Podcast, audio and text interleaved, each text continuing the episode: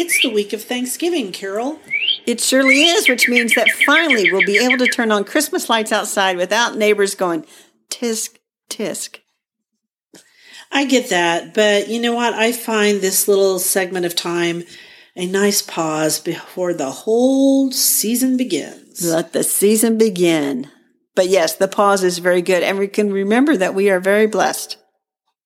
Yes, and share those blessings with others. That is true. And now let's get going with this week's episode.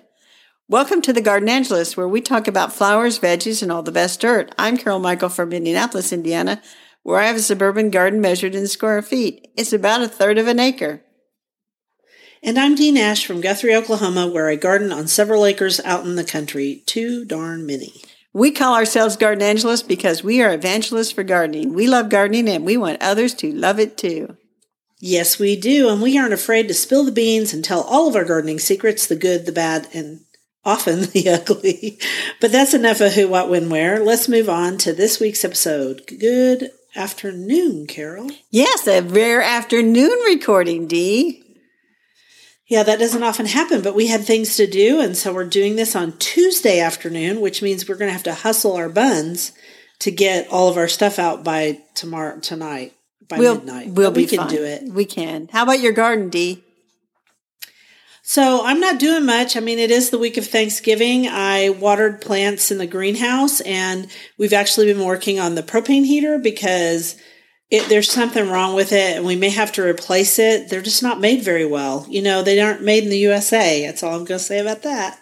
So I've got. Um, we did get the leaves blown off the front grass, and I have a tiny front shady lawn, and we had to get the leaves off of there because they will smother my fescue. Well, that, you know, that heater acting funky, what we call that is planned obsolescence.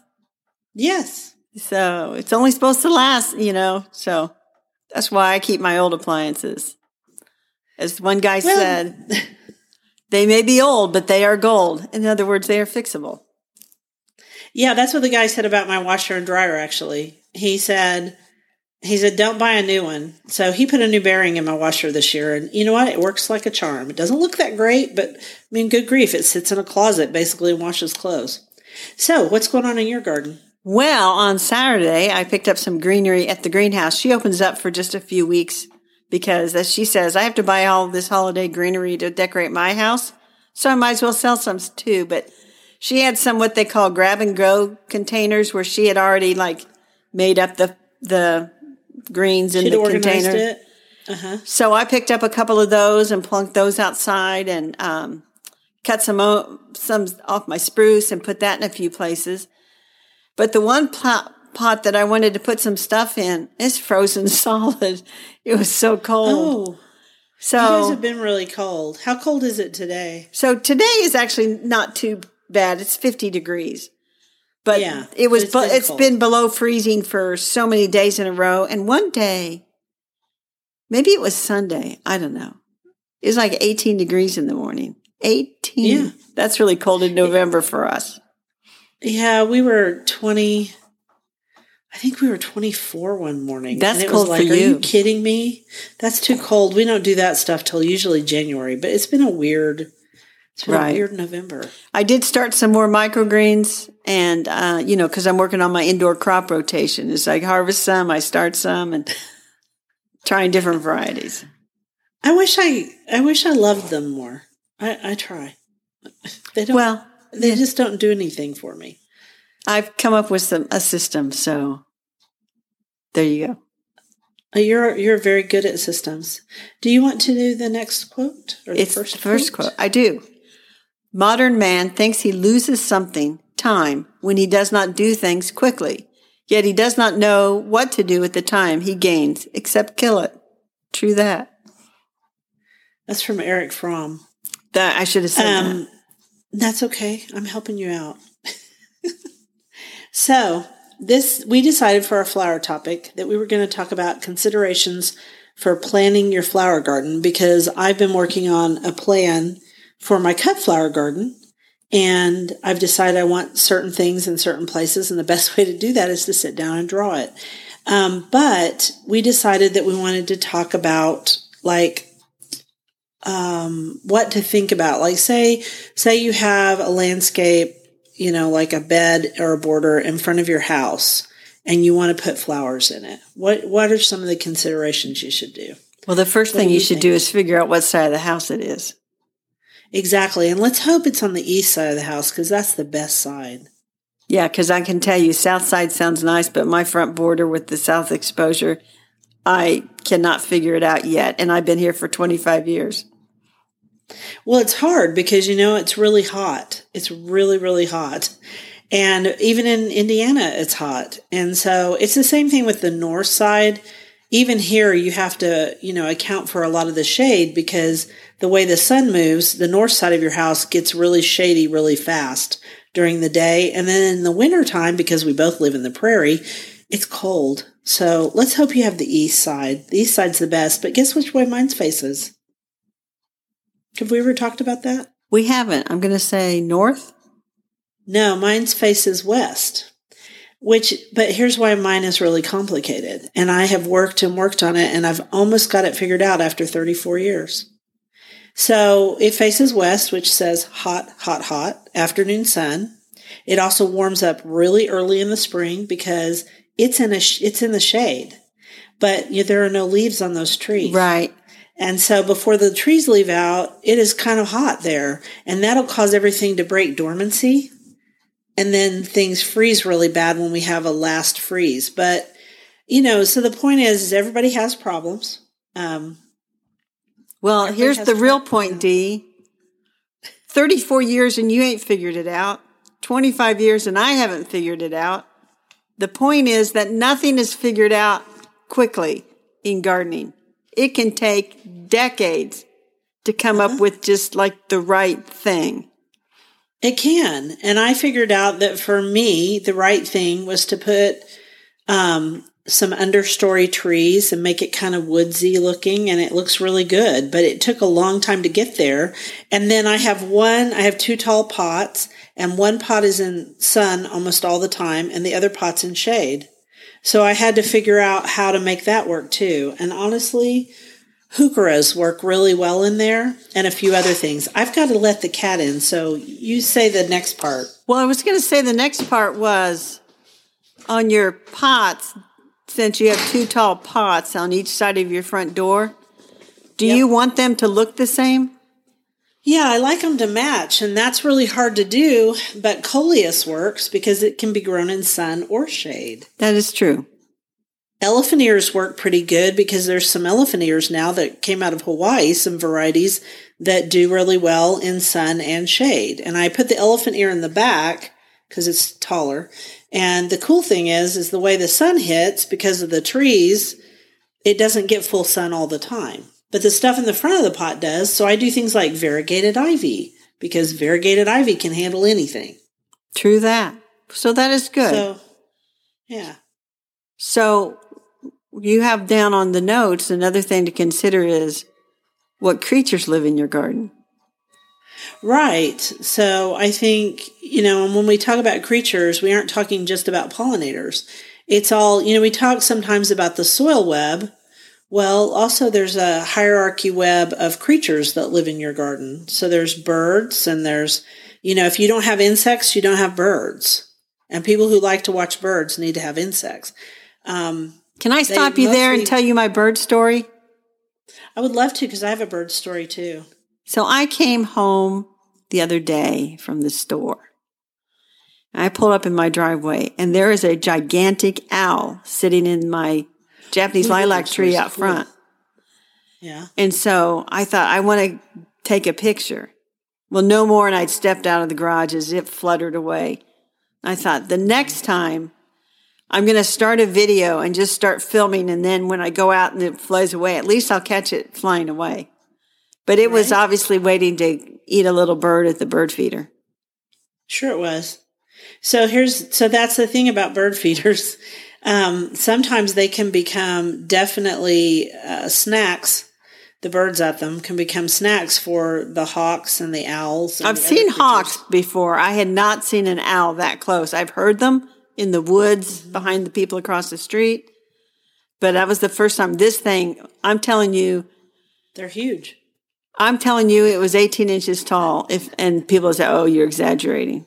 No, no, it probably was because I've seen them up close. I had one fly over me once right at dusk in my front driveway. Scared the bejeebers out of me. Oh, because they are big. They're huge and loud.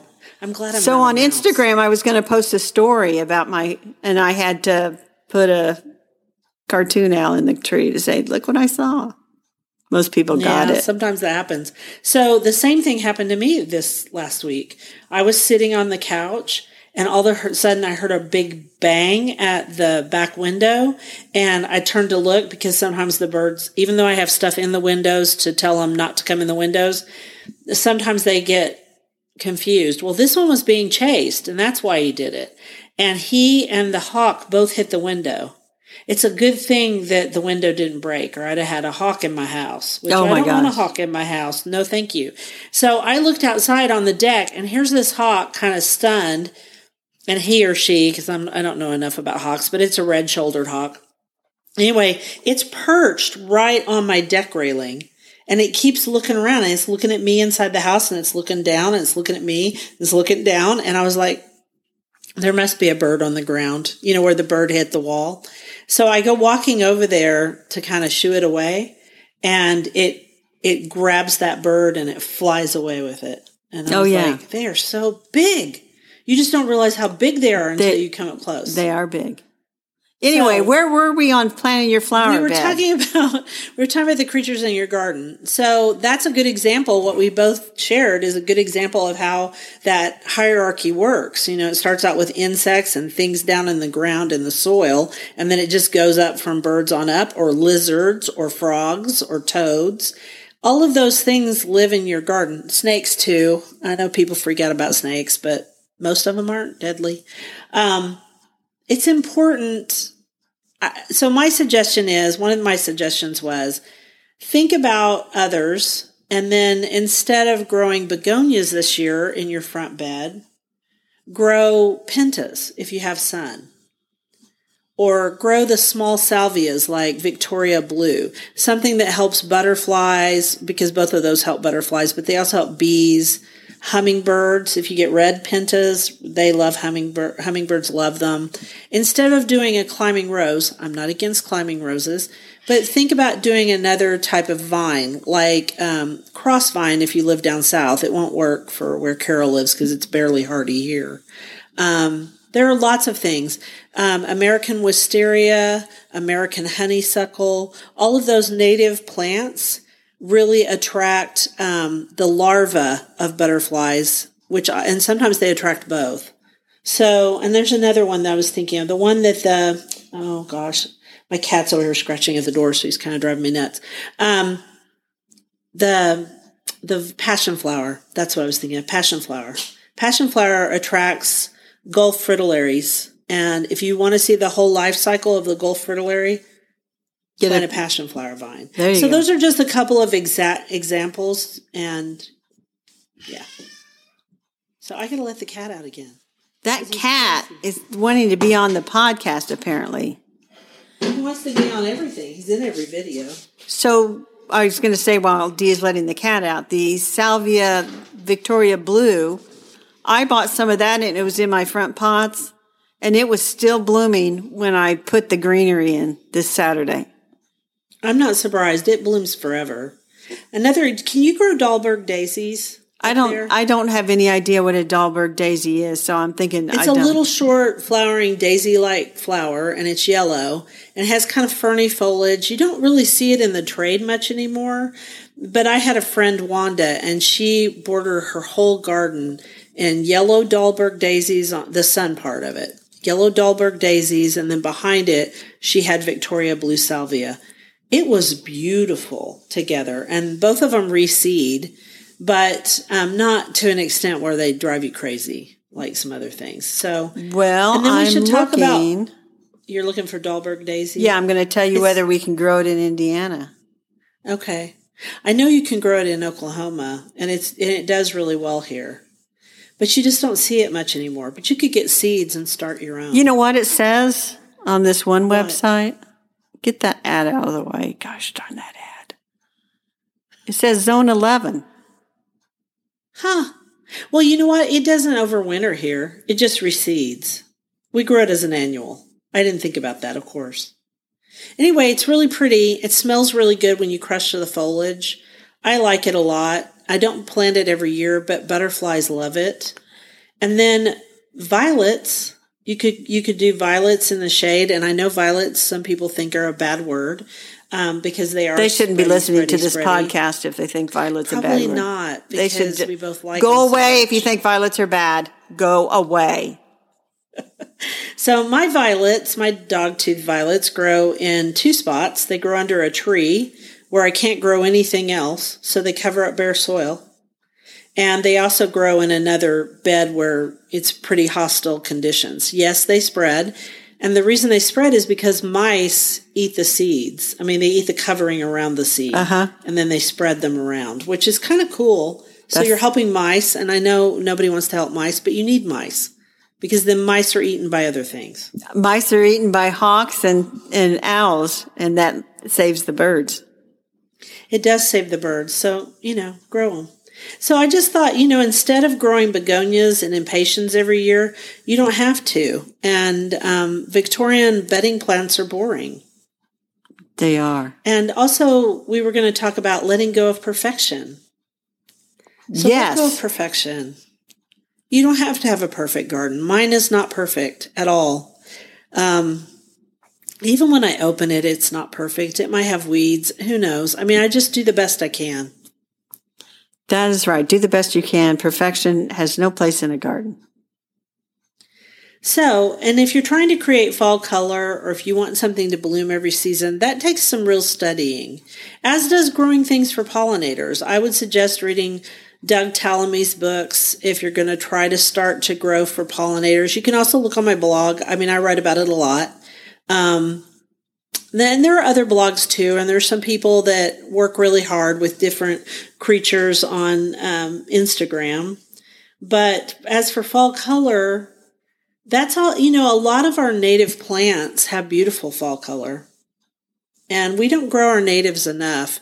And I'm not a pure native person. I mean, I still love Ogon spirea, which also has great fall color. I still love Japanese maples. They also have beautiful fall color, especially the green ones.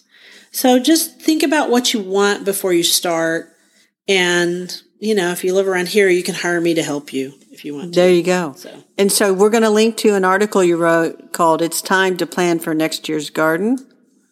Mm-hmm. And then I was going to say one last thing about having something in bloom all the time. Yeah. So when I started that Garden Bloggers Bloom Day back in 2007, which seems like a long time ago, I realized, you know, like September was sort of a down month in my garden, oddly enough. There wasn't anything new coming along. And so I tried to think of new flowers for every month. And I, I don't know what I came up with new for August, but I just go back to those Bloom Day posts and then I can see. Well, like trout lilies. Don't trout lilies start to bloom in September in your garden? No, that's a spring bloomer. No, trout lilies aren't spring bloomers. Yes, they The are. Japanese. Well, the ones I have are not. You're thinking of the native ones. I only I'm have the talking about native. The, oh, you don't have the ones that bloom in the fall? I do not. Now I think I need them. Oh, yeah. Japanese trout lilies are pretty cool. Um, they do like to be eaten by things like deer. So that's another. I don't have a deer problem, so that's okay.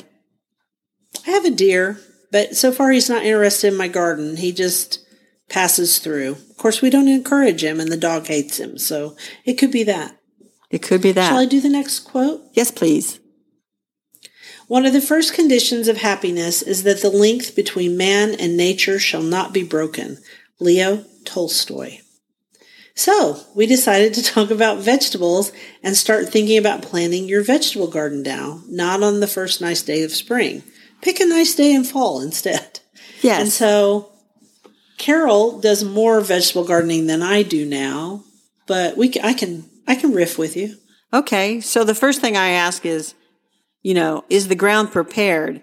Because as you noted, the first nice day of spring is not the day to go out and sink a shovel in the ground and start a vegetable garden bed. No. Fall is the time to start new beds because then you can layer on all kinds of mulch and leaves and things, and that gets worked into the soil, as you've said, by earthworms and microbes and all those things. It breaks down. And so you'll have that soil ready to go in the spring. Right. So if you're going to add something like back to nature or grow cover crops or what, or if you're going to, like, I'm going to go out and plant my bulbs this week. And so I'm going to trim back some of my perennials. I have to in order to find a place to plant bulbs. I'm going to chop those up into pieces and just lay them on top. I've already decided that's how I'm going to do it this year. That's good. The next thing I said was you need to think about, ooh, what vegetables do you like to eat? It does no good to grow vegetables that you absolutely hate. Right. Grow things you like to eat. I, I, can't stress that enough. I tell people that all the time. I think that's the first line in my book on the first page about vegetable gardening. But I will say this. Is there something that you're just sort of like, mm, nah, yeah, I could care yeah. less? Give it a try. Give it a try because you might decide that when it's homegrown, it is so much better because it is usually. Yes, turnips. Turnips, radishes, all of those things taste better they do. And then consider whether you're going to start something from seed or grow the plants yourself. Now, some things like squash, green beans, corn, you're going to plant seed. Directly into the garden. Directly into the garden. But things like tomatoes and peppers, you can choose to buy plants in the spring or you can sow those yourself indoors. And if you're going to do that, you kind of have to think in advance, okay, I need flats, I need soil, I need, you know, pots or something to put in those. I need lights. You're probably definitely going to have to have lights. Yeah, and you have to have lights for those vegetables, especially. So once you figure that out, you know, then you can sort of like lay in all your provisions in the wintertime. So when it's time to start those inside, you're ready to go. Right. Um, I had a thought about that though. The nice thing about doing it from seed, or at least a couple of things from seed, is it gives you something to do in uh, February when you're bored. Because here in February, or you might or start March, March here, but you could start, you know, you can start thinking about it and getting all of your supplies at least, and then and then you'll have, you know, it'll take a little bit to set up your lights. So when people think done. people think March Madness has to do with basketball, it has to do with getting your seed started here. Truth, that's the truth. Yeah, it doesn't have anything. and that leads to my next thing was schedule time on your calendar to do this because I always tell people what gets written gets done. I used to tell that at work. What gets written gets done. So keep a list. Were you a hard taskmaster at work? You know what? I was the best boss any of those people had ever had. And when I left, they were, there were tears. People were like, oh no. Now I, you yeah. know, there's been such turnover. I tell people, I ask people, have I reached legend status? We had this crazy director. Her name was Carol.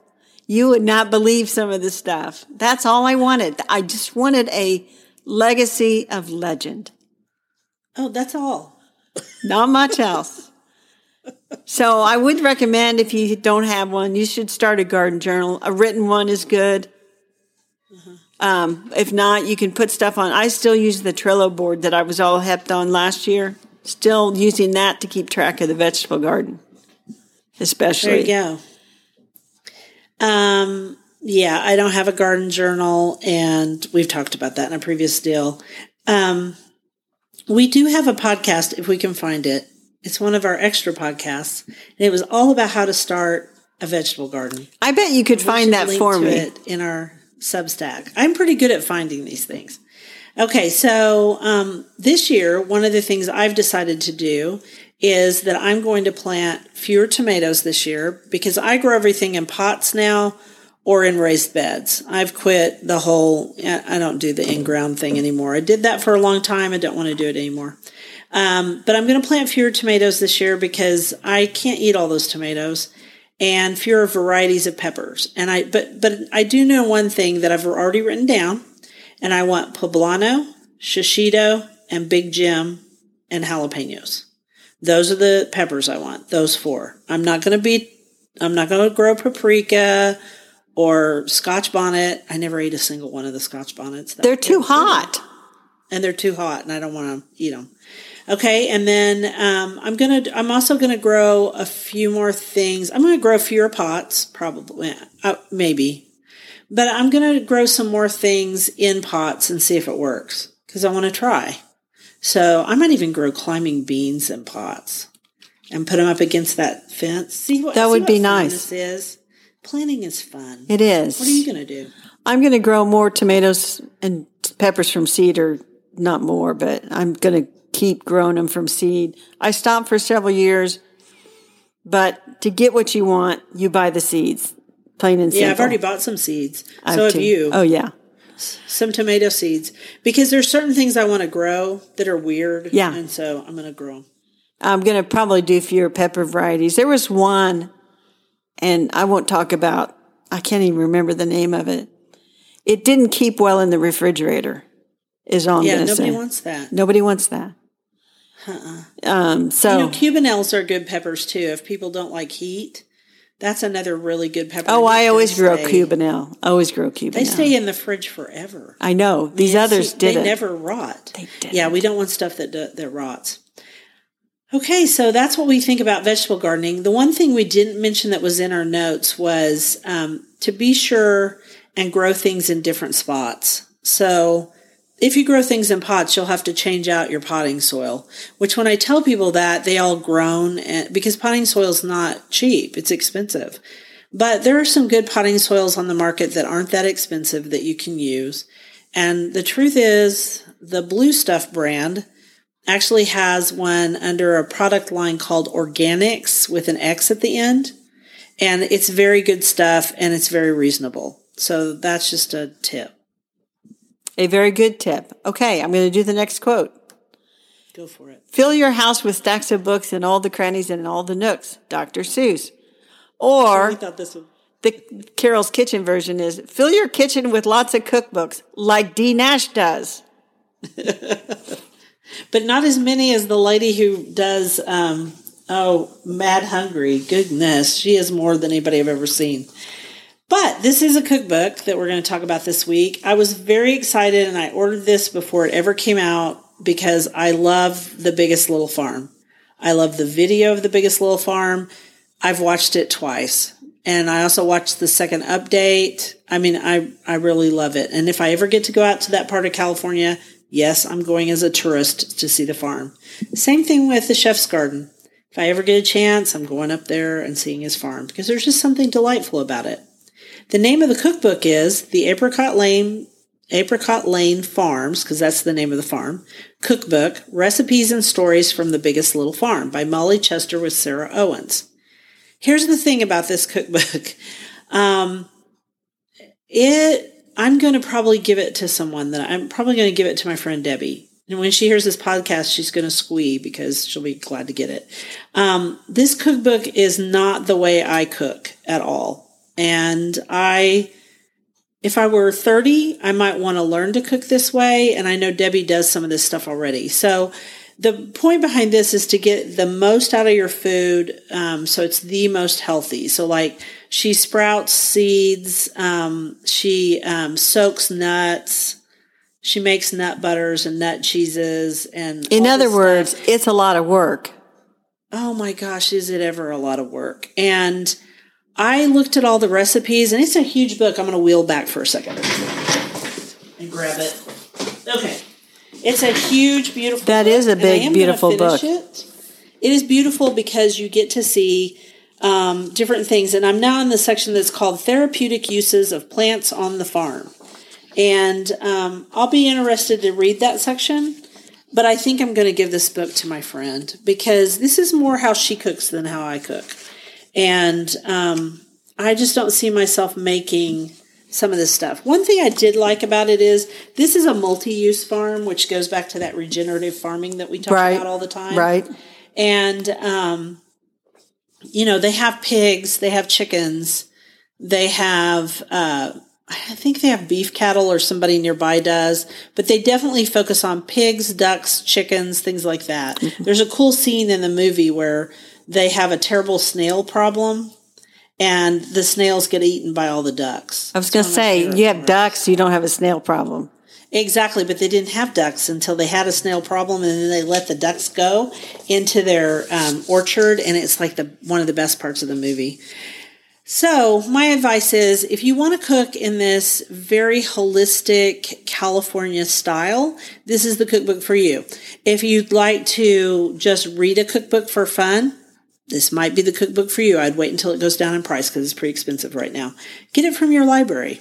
It's a wonderful cookbook. It's just, it's too much for me. I probably won't. Yeah, my sister, my sister had a friend who would buy whole wheat. I mean, the wheat kernels, and then she would grind Yes. her own flour. Right? That's a lot of work. It's a lot of work and there's a lot of that in here and um but yeah you know what? I really admire them and i admire that they feed everybody on the farm that works there and so i love their work ethic. So the again the name of it is the apricot lane farms cookbook recipes and stories from the biggest little farm by molly chester and sarah owens. We have link we will link to it. I hope i didn't turn anybody off of it. It's just i would probably get it at the library. Well, here's the thing about it that I was just thinking. One thing they're doing is they're keeping alive all that old knowledge, like that my grandmother had, you know, as a farm housewife, how to do those kinds of things because you didn't, you know, for shame to go to the store and actually buy a can of something and you could can it yourself.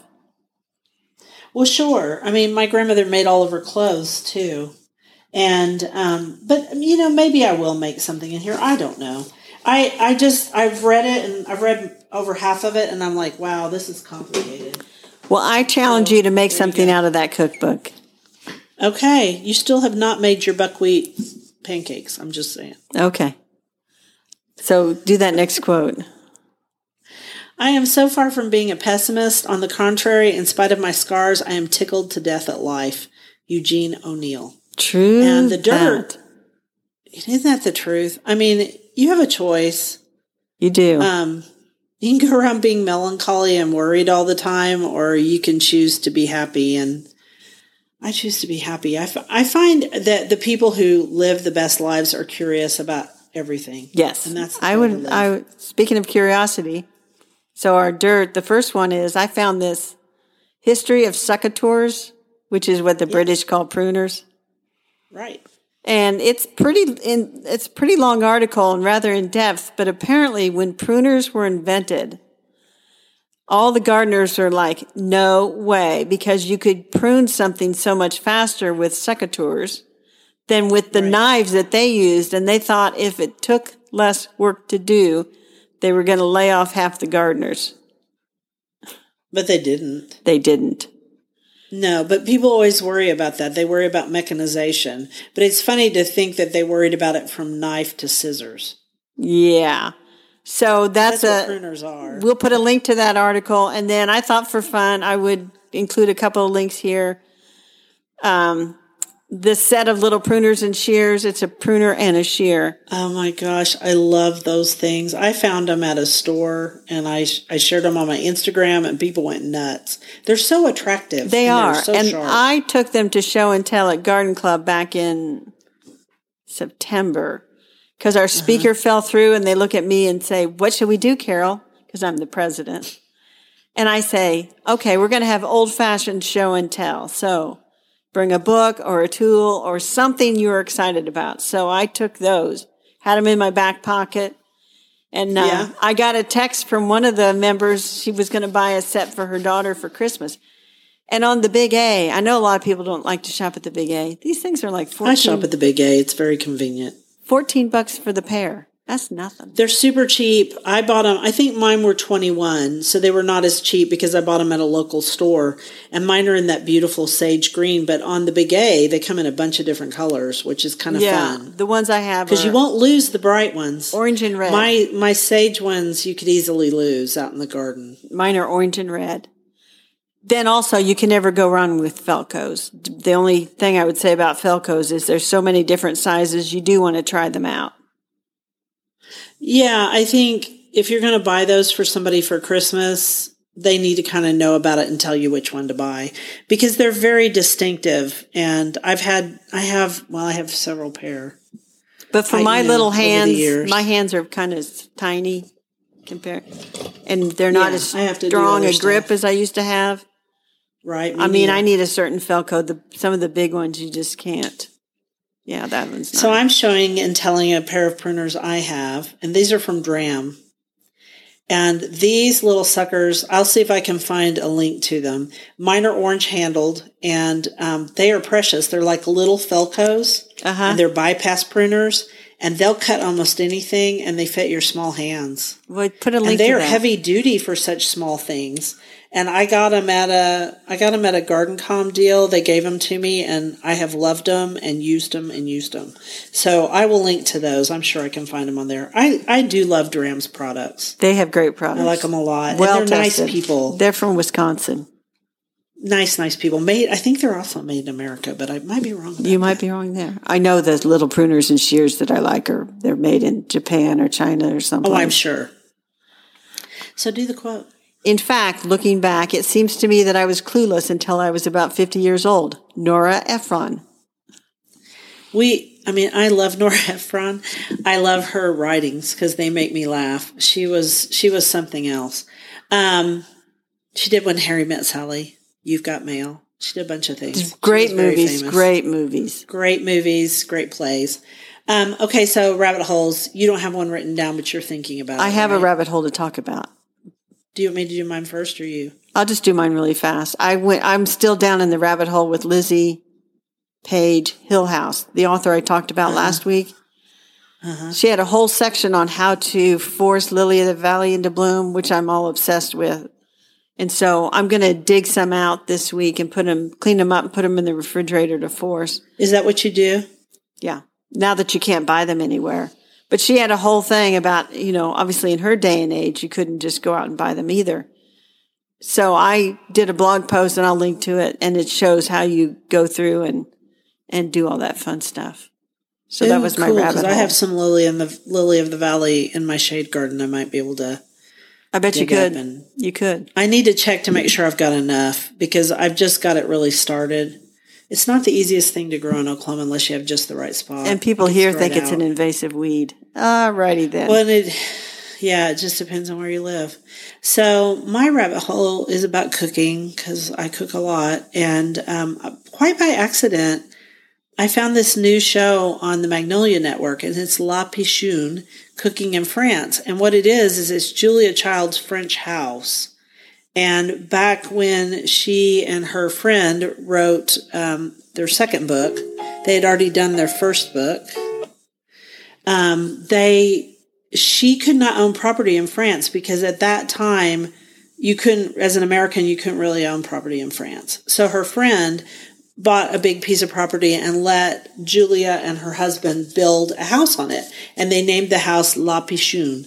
And um, this couple, this young couple, I'd say they're in their 30s, they and their friends, because the two women took Le Cordon Bleu um, classes and became chefs, and they, with their husbands, bought the house and all of its contents. They were still there, a bunch of them. They have Wow. old papers of Julia and everything. And then they decided to open it as a cooking school, but it's unusual in that it does not have recipes. It is all, they teach you methods. Like the first thing is to teach you how to make an omelet the French way.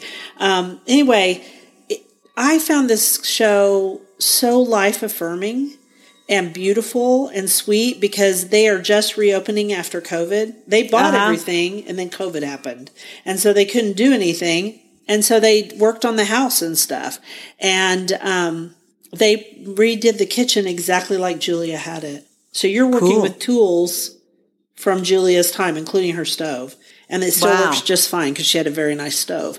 And old things do work forever. You know, it's like, so they now have chickens. And anyway, it's fascinating, but it's really life affirming because all these people come from different parts of the world to take these classes. You stay for one week and they teach you all these methods and you eat fabulously. And um, I, people come who don't really cook to people who really cook, right?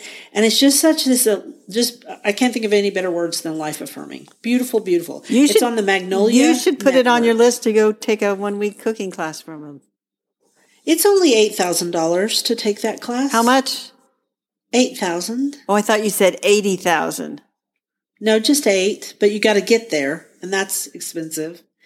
So probably not going to go anytime soon, but it is a dream of mine now because, gosh, that would We, be we could start a GoFundMe account to try to get you some money to go to. to send Neat send Dee to France Save for might cooking take a school. GoFundMe. So anyway, La Pitchoune. It's a it's wonderful. It'll make you feel good. I, I watch. I like. I won't watch them all. I'm savoring them. Oh, that's good. Like a like a fine wine, you must sip and savor. Mm-hmm. Sip and savor. So, garden commission. What are you going to do? Uh, it's beautiful. It's beautiful weather out there, so I am going to try to get the final mowing done. I want to put up my Christmas lights. I'm tending my microgreens and houseplants and ordering tomato seeds. And the zinnias are still standing there all browned up. And I thought "Ah, I should probably pull those out. They're not doing any good. And I'm going to dig up some lily of the valley pips. That's enough, don't you think? Yes, and I'm glad you wrote a post about it because now if I do want to do it, I can do it. Because you and I used to order the pips, That's right. but sometimes they arrived frozen. It wasn't always. It didn't always work. Um, what am I going to do? What did I say? Oh, since the weather's so good, I have boxes and boxes of bulbs. I've been working on a blog post, and um, I'll have to cut back some perennials, which I talked about on Instagram on a reel, and lay out the bulbs in the Jacqueline van der Kloot way and plant those babies. And then I'm also going to put some daffodils up in my row of trees that I can see from my front door. Very nice. This is all in keeping with 10 ways to enjoy your garden more. Plant things where you can see them. That's right. So, and I was going to say, people in Indiana, if you have a chance, if you did not get your bulbs planted this week, is an excellent time to plant the bulbs. I talked about that one pot being frozen over the weekend, but things, I mean, 50 degrees today, so things are not frozen and you can get out there and plant. So You sure do it. can. So do it. And it's finally cool enough here. It, we had a very warm fall. So I think that's it. That is it. We want to thank you for listening to the Gardenangelist. I hope you've hit the subscribe button so you don't miss a single episode. We publish every week on Wednesdays at 12 a.m. Eastern Time. If you listen to Apple Podcasts, we'd love a five star review that helps us get noticed by others. Could you share our podcast with your friends? Word of mouth is still the best way to get the word out there. And be sure and check out our show notes for links for more information about today's topics, plus links to our own websites. And subscribe to our Substack newsletter, The Gardenangelist, at substack.com, which is also linked to in our show notes. And if you want to help support us, use those affiliate links. If you buy something after clicking through on them, we're in a small commission and it costs you nothing. It was lovely to chat with all of you, or all of you over the Garden Gate this week. Bye until next week. Bye, everybody.